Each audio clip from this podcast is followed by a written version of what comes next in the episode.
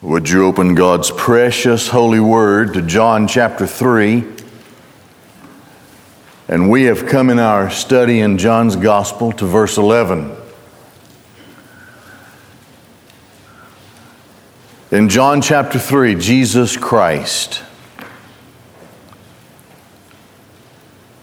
the one who is the Word who became flesh, in John 1.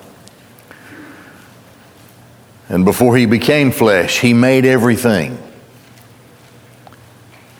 This great one, our God and Creator and Savior, now a man and his ministry having been started,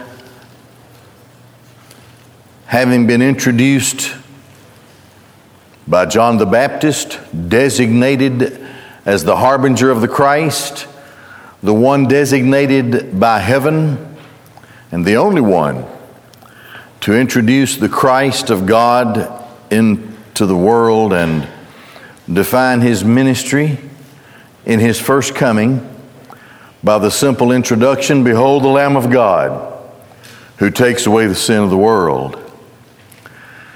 This same one, Christ,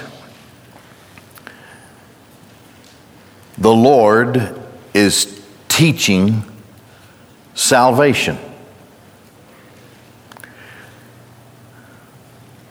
All of what we're into right now is the record of a conversation that Jesus is having with Nicodemus.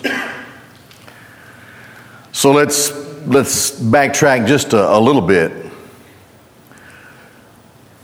Nicodemus comes by, night, by night to Jesus because Jesus, while in Jerusalem for the Passover, was performing many signs. And it said that people were believing on him, but Jesus did not entrust himself to them because he knew man. That's what it said in earlier verses. Well, Nicodemus is one of those to whom he would not have entrusted himself. Nicodemus, a Pharisee, remember the Sanhedrin, he was the teacher in Israel. He is the top scholar of Judaism. But this guy, Nicodemus,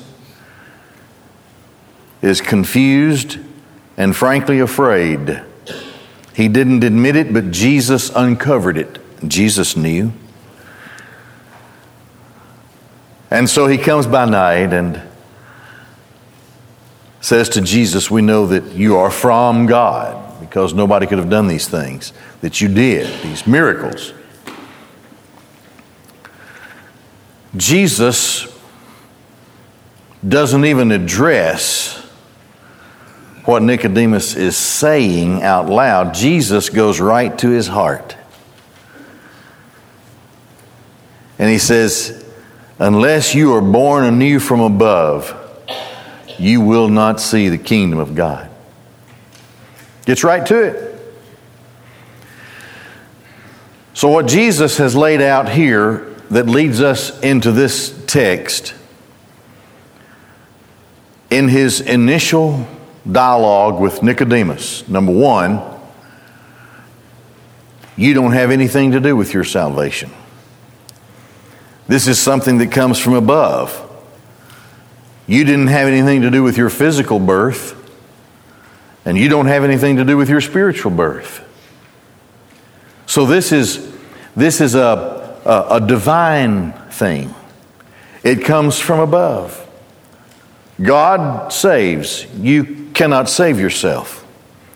There is no work, there is no accomplishment, there is no behavior, there is no code to follow. There are no lines to memorize. Unless you're born anew from above, you won't see the kingdom of God. Then he goes on and he says, after speaking about being born anew from above, he says, You have to be born of water and of the Spirit. We talked, we went all. Jesus is talking to an Old Testament scholar, the premier Old Testament scholar, the teacher in Israel. So, Nicodemus would have understood should have understood what Christ was talking about. We went to some of those Old Testament uh, scriptures, you remember, about God's promise to cleanse with water and then to give a new heart, a new spirit. And we looked at two or three verses, and there were many others, that, but we just hit the highlight, highlighted ones, I guess. So, what he's saying is, except that you're cleansed from above, and the Holy Spirit regenerates you, you won't see the kingdom of God. You can't see the kingdom of God. Well, this dismantles the religious world of Nicodemus. His whole life had been based on his obedience to the law, his, his attention to the details of the Pharisaical teachings, which were developed into the Talmud and the Mishnah and all that. So, everything that he's lived for, he even identifies with it with his garb that he puts on the tassels and the phylacteries and all those things, and the way he dressed, and how people would get out of his way when he came by, and they naturally expected it because they were so religious. And this was his life human righteousness, works, salvation. But I'll tell you something the teacher in Israel knew his Bible. And if you read your Bible, and you read it and study it and read it and study it, you will come to this conclusion there is nothing that you can do to save yourself. Even in the Old Testament, we saw that. So Jesus knew that he was struggling with his salvation. His great desire to be a part of God's kingdom. And Jesus simply told him, You're not part of it. It's not something that you can do. It is something that comes from above, and you have nothing to do with it. Nothing. So we will look here at this first slide, and we can call this dullness. Human flesh is incapable of itself to receive what comes from above. That's why, as I have gone along, I used to get so frustrated with people who would read the Bible and they would have some kind of crazy crazy thought, you know, about what the scripture is saying. If you're spiritually dead, you, you can't receive the scripture.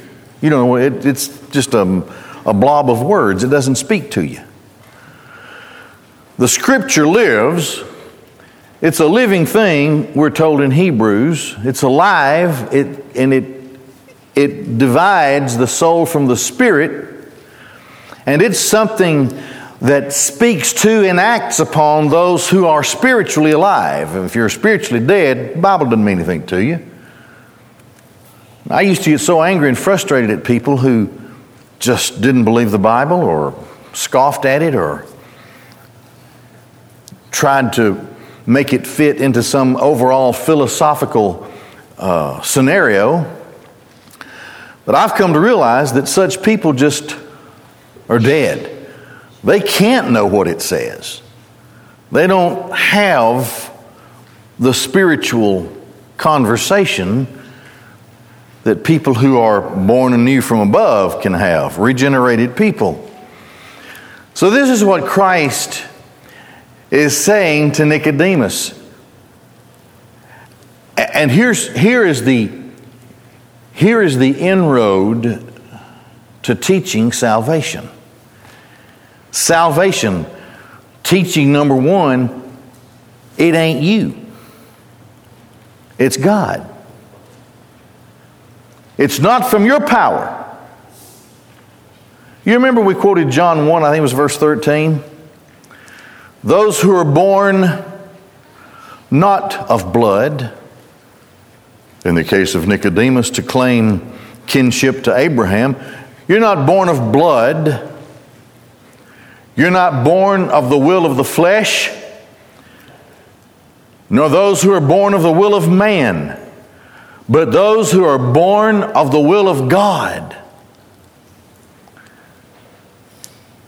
When someone is saved, it is God's will that that person be saved. The great teaching to Nicodemus is, and this, you see, a person has to be dismantled with regard to self righteousness before he can begin to understand. And this is really a divine visitation itself for a person to be convinced that he has no power within himself to save himself. There's not a thing, it's not a how to thing, it's not two step, five step process or whatever. It's just God doing something that God has determined to do from before the foundation of the world. That's how helpless we are in this whole thing. Now we pick up here in verse 11. Truly, truly, okay, first of all, being born anew from above.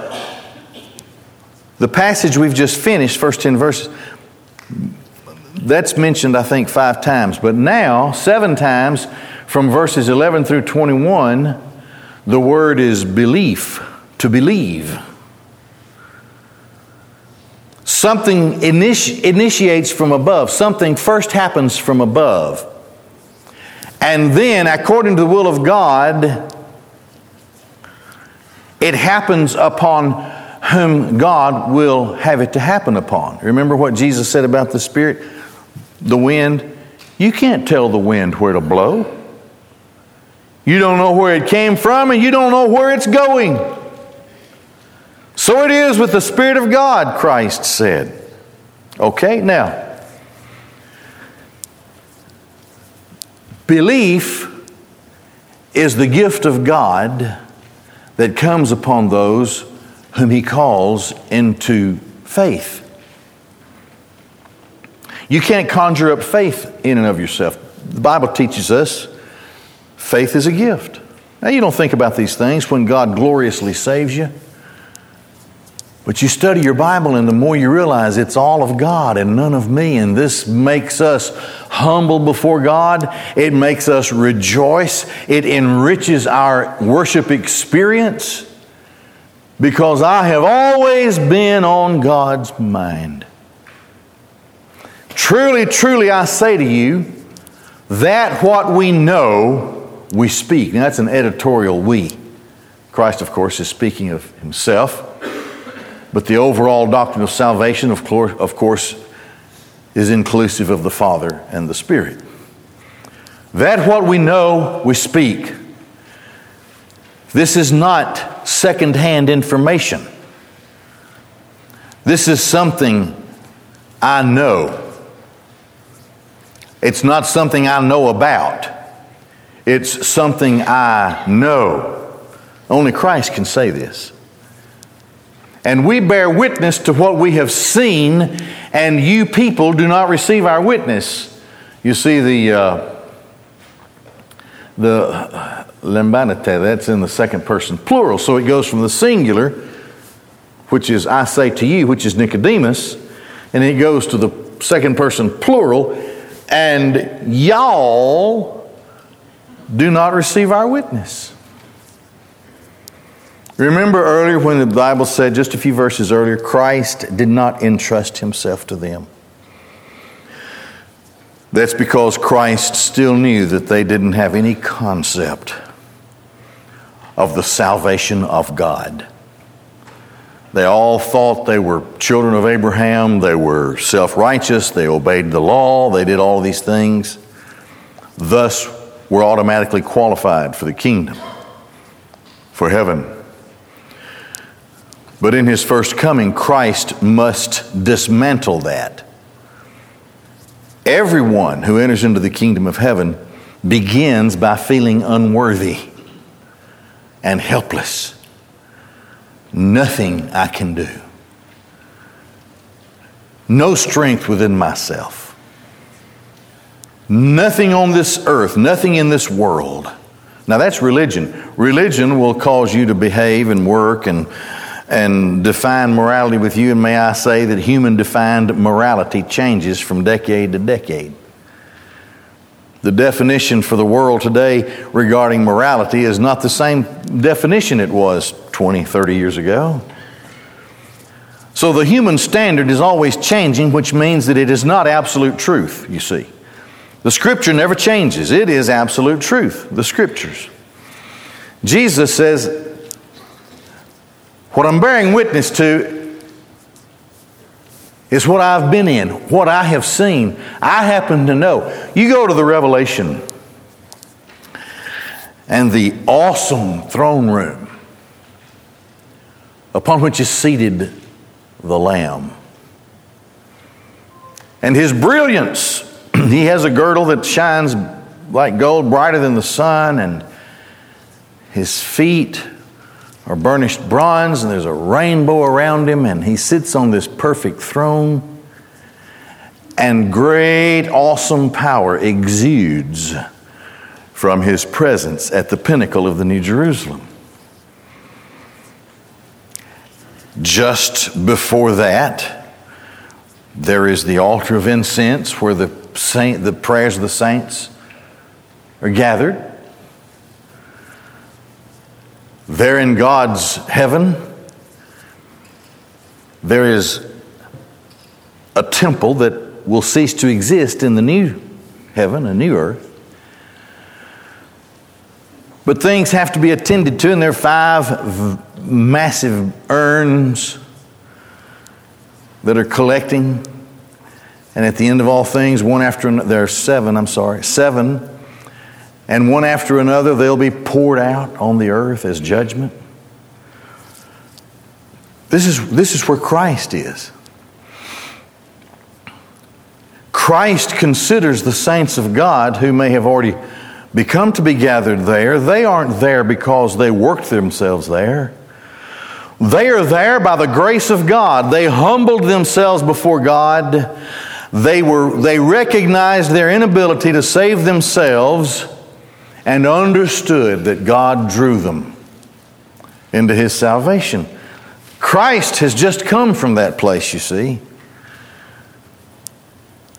We bear witness to what we've seen, and you people do not receive our witness a dullness to receive. This is a teaching of salvation, and the teaching of salvation has to start with the utter helplessness of the worshiper. How do the Beatitudes go? Blessed are the poor in spirit. Ptochos, the Greek word, it's the, it's the harshest word in the Greek language for poverty. It speaks of a helpless person, limp and paralyzed before the world, unable to work, unable even to lift a hand to collect alms, totally, absolutely helpless and incapable of anything. That's how you have to be spiritually. This is what God does to us. When God brings his salvation upon us. The first thing he does is make us aware of our total unworthiness. So, this is the way it's beginning from Christ to Nicodemus. A guy who, if anybody in the world thought he was worthy, it would have been Nicodemus. If other people in the world thought anybody was worthy to go to heaven, it would have been they thought it was Nicodemus. But Nicodemus didn't think Nicodemus was ready. That's why he's troubled in his heart. And he comes to Christ, and Christ says, I'm telling you what I know from the very scene of heaven itself. And you people do not receive our witness. Now, this to me is an indictment upon the people to whom he has already preached and had already been teaching back in the Passover earlier verses in the previous chapter. That's why the Bible says he didn't entrust himself to everybody because he knows what's in the heart of man. Christ knows the heart. You're not going to fool Christ regarding salvation. Now,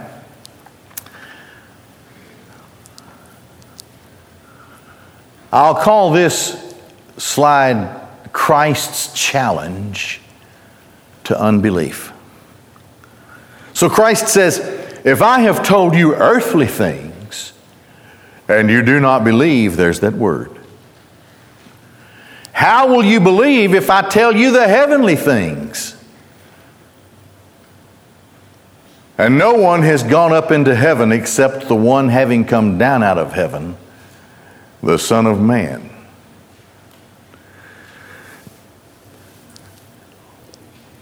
You can't even connect the dots with regard to your inability to be spiritually reborn. I've told you about birth. And you know that you're helpless. You had nothing to do with your physical birth. If you understand that, why can't you understand that you have nothing to do with your spiritual birth? Absolutely nothing. How are you going to believe if I tell you the heavenly things? Christ makes this remarkable statement The Son of Man has come down out of heaven to tell you heavenly things. Salvation is from above. Salvation is a gift of God. You can't you can't believe until you understand you are visited upon from above. I was 10 years old. I came, I, I, received Christ. I prayed to receive Christ that week, and my daddy knelt with me. He was my pastor at the time. I couldn't have understood all this as a little boy. But as I have grown and matured in the faith, and as I have become a student of Scripture and read it over and over again, and then the older I get, the more I reflect upon my life and how sorry I am, how totally useless and sinful I am. The more I have become completely and absolutely convinced I don't deserve it,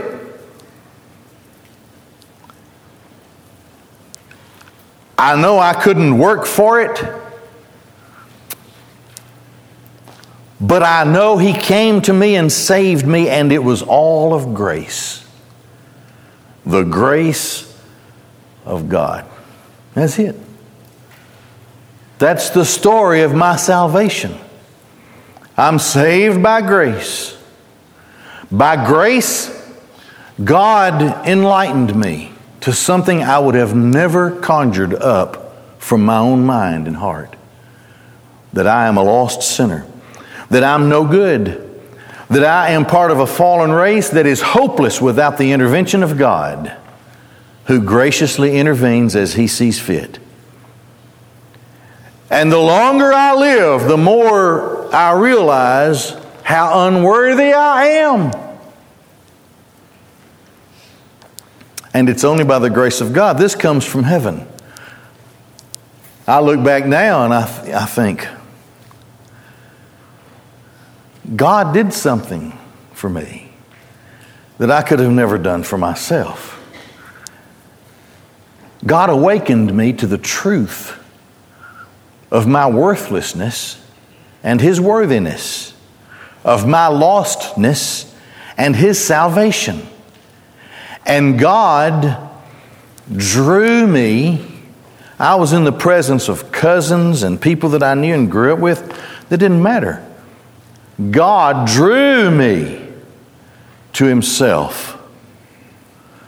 And I came by faith to Christ.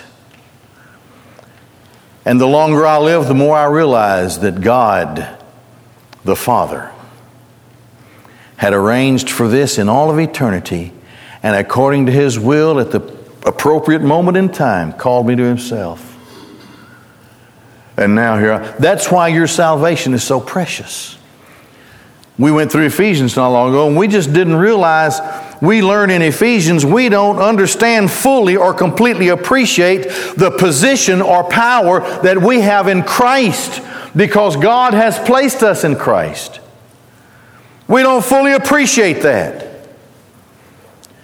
We live in tumultuous times today. The world is spinning out of control unlike I could have ever dreamed on a moment by moment basis. Just when I think I couldn't be any more disappointed, uh, I get more disappointed.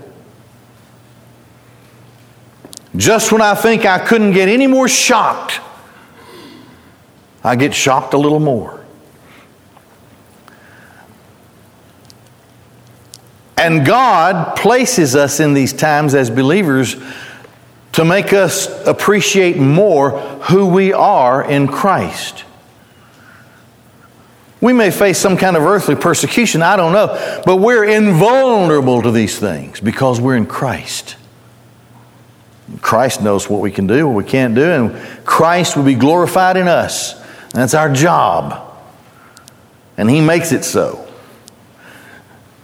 You see, the Son of God says, I'm now the Son of Man. I've come down out of heaven. No one has ever done this before. I'm bringing you fresh from heaven the story of salvation.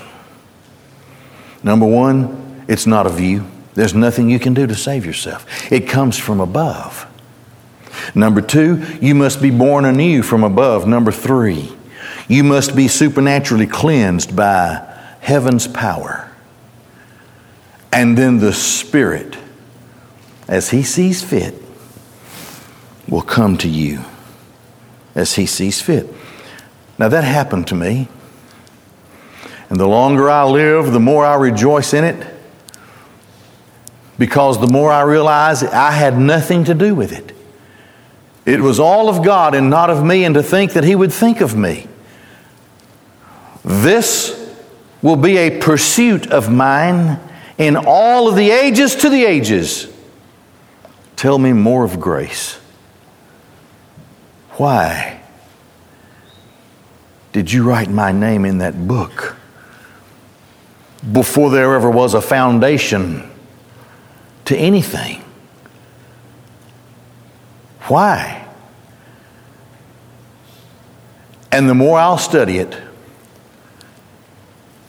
the more I will see the greatness of God. His greatness will continue to expand in my mind forever and ever, and my glory for Him, my glorifying Him will increase and grow into the ages of the ages. This is by the will, design, and purpose of God. And so, those of us who are here today, we're going to participate in the Lord's Supper in a few minutes. How thankful we should be that God, for whatever reason, saved us, enlightened us to the fact that we were sinners. We are sinners.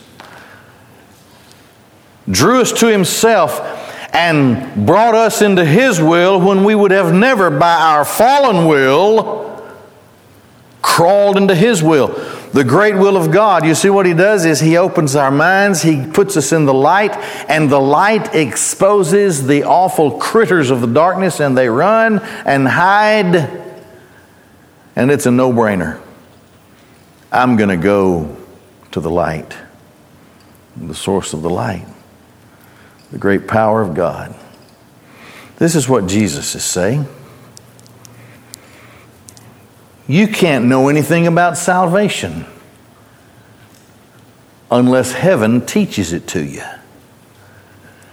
And I happen to be the one sent from heaven. And I've come. And you can't, you can't believe unless you start out understanding that it's from heaven and not from you. That's where it starts. So then, finally, simple faith Just believe in Christ. As Moses, we go by what Numbers 21 is it? As Moses lifted up the serpent in the wilderness. So the children of Israel are suffering. These little poisonous snakes were coming from everywhere, out from under every rock and crack in the earth and from the weeds and grasses. You go to sleep in your tent at night and they start crawling all around your feet. They're everywhere and they're biting people. And poisonous snakes are biting them and it hurts and they're dying. And so, what does God say? Make a likeness of that serpent, put it on a pole, and lift it way up high.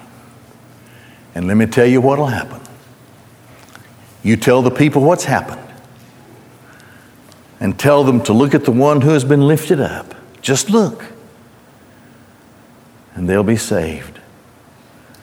They'll be healed from the sting and bite of the serpent, and they'll be delivered from its power. And they only had to deal with that once, you know. So Christ says to the teacher of Israel, who probably had the Torah memorized. So he goes to the book, we call it the book of Numbers. As Moses lifted up the serpent in the wilderness, thus it behooves the Son of Man to, lift, to be lifted up. Now he's talking about First of all, being the one lifted up on the cross, he's already said earlier, destroy this temple, I'll rebuild it. He's already talked about his death and his burial and his resurrection. He's already, he's already beginning to teach the people that he's got to die. He makes a reference to it again, but he goes a little further. It behooves the Son of Man to be lifted up. This is the will of my Father. I'm headed to the cross. I'm headed to a pole where I'm going to be lifted up. But I'll tell you, it's going to be such a great thing that all people are going to have to do is look at me. Consider the Christ. Behold the man. And be saved, so that everyone believing in him may have eternal life. Faith.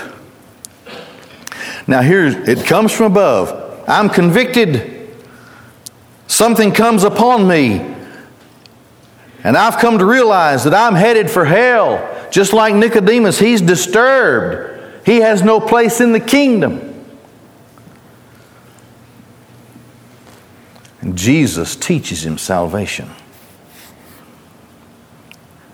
It'll never happen, Nicodemus, unless it comes from above. It's not going to come from you, it's going to come from above.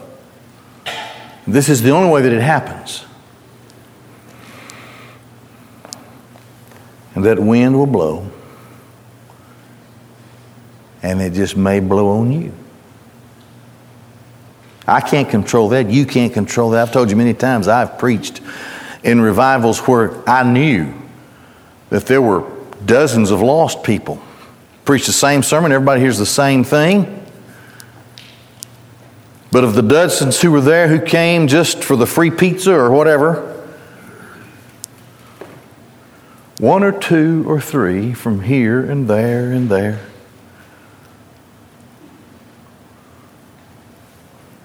would recognize their unworthiness and fall under God's conviction and be drawn by God into their salvation. Now, what was the difference? They all heard the same thing. The wind blows where it will. Don't ask me to explain that. I'm just glad it blew on me.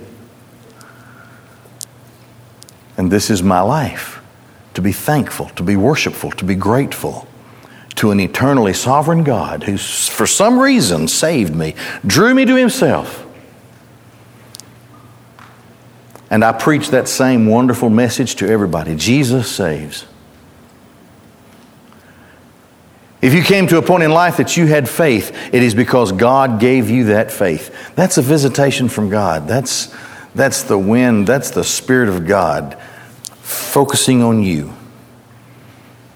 In the crosshairs of, of God's spirit rifle. This is what he's teaching. And he said, Because of this, and because no one is worthy, the Son of Man has to go and be lifted up. This is what I came for. I'm headed to the cross. It behooves, I'm crushed to be moved to the cross because no one else could do it but Him. So that everyone believing in Him may have eternal life. Would you bow your heads and close your eyes?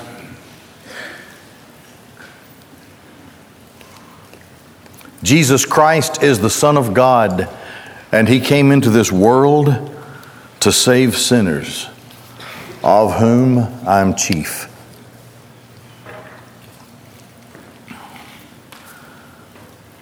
The Bible says that if you will admit that you're a sinner, you can only do that by the divine visitation who convicts you. If you'll admit that you're a sinner, believe in Jesus and call on Him to save you, because the Bible says, Whosoever shall call upon the name of the Lord shall be saved.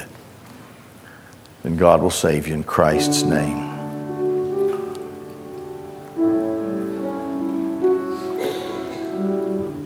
Those of us who are believers have celebrated the life and death and power of Christ over sin.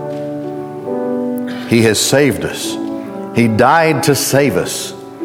He lives to keep us. He's coming again for us. And I think very soon. The invitation, first of all, is for those who are here without Christ.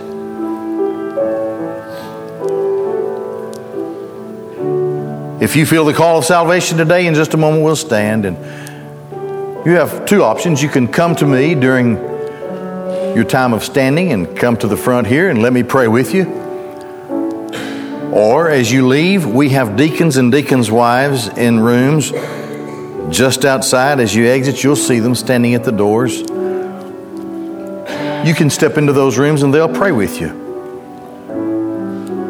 You can know that you've come to Christ today. Maybe you're here and God leads you into the fellowship of this congregation, into the membership of this church.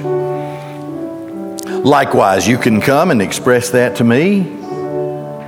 Or as you exit, you can express that to the deacons and wives, and they will answer any questions, pray with you, and take care of all the details. Father God in heaven, Lord, bless this invitation, we pray. In Jesus' name, amen. Let's stand together and sing, okay?